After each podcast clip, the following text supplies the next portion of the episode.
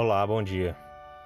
Agora há pouco eu estava ouvindo uma reportagem sobre os cinco anos do desastre, crime que aconteceu em Mariana, em Minas Gerais, onde uma barragem é, se rompeu e devastou uma grande área, pessoas morreram e todo, toda uma comunidade, uma, um vilarejo foi destruído e eles estão acompanhando até hoje a luta das pessoas junto à empresa que, que é responsável né, pelo desastre, é, para que essas famílias possam ter novamente um lugar para morar, dignidade, possam ser atendidos de acordo com suas necessidades, mas está sendo tão difícil porque a empresa ela só está vendo o lado dela, só quer saber de economizar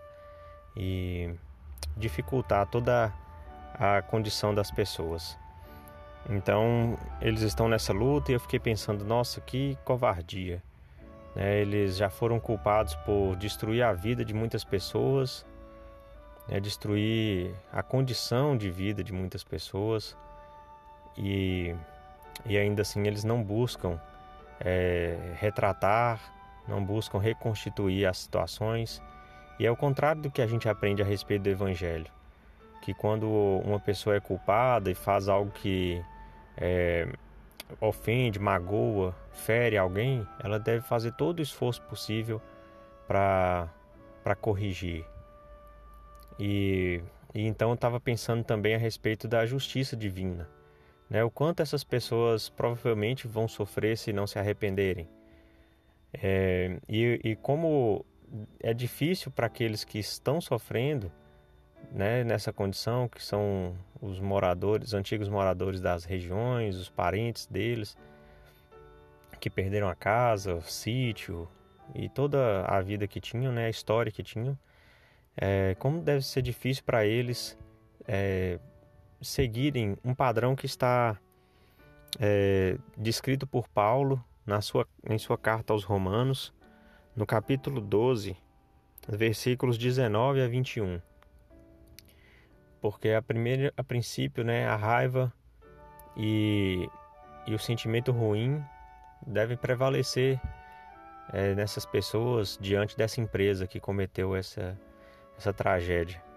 Então, aqui na carta de Paulo aos Romanos, lemos o seguinte: não vos vingueis a vós mesmos, amados, mas dai lugar à ira, porque está escrito: Minha é a vingança, eu recompensarei, diz o Senhor.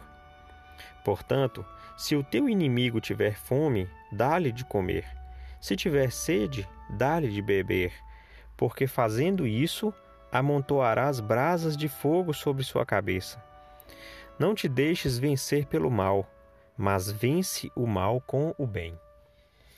Então, é um padrão extremamente elevado, né? De você pensar na pessoa que fez um, uma maldade tão grande contra outro, contra você, e, e você pensar e desejar fazer o bem para aquela pessoa.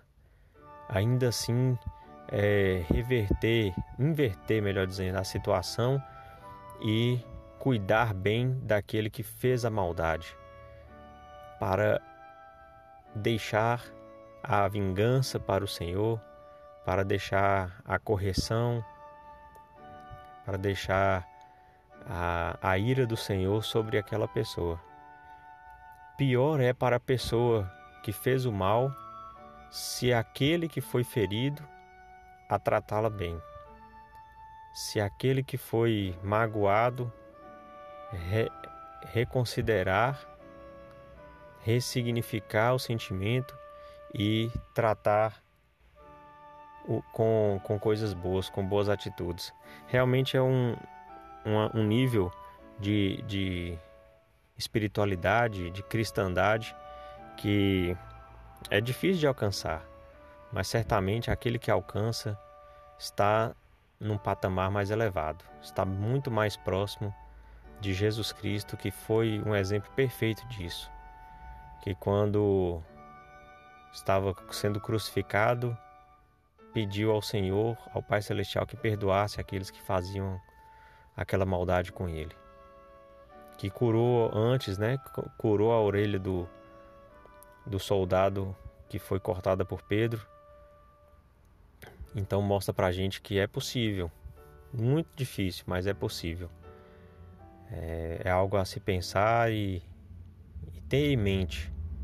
A gente deseja nunca ter que passar por uma situação como a que estão passando esses moradores da região de Mariana, mas sempre pensar que se algo de ruim acontecer comigo, que eu devo desejar o bem para aquele que provocou a maldade. Em nome de Jesus Cristo. Amém.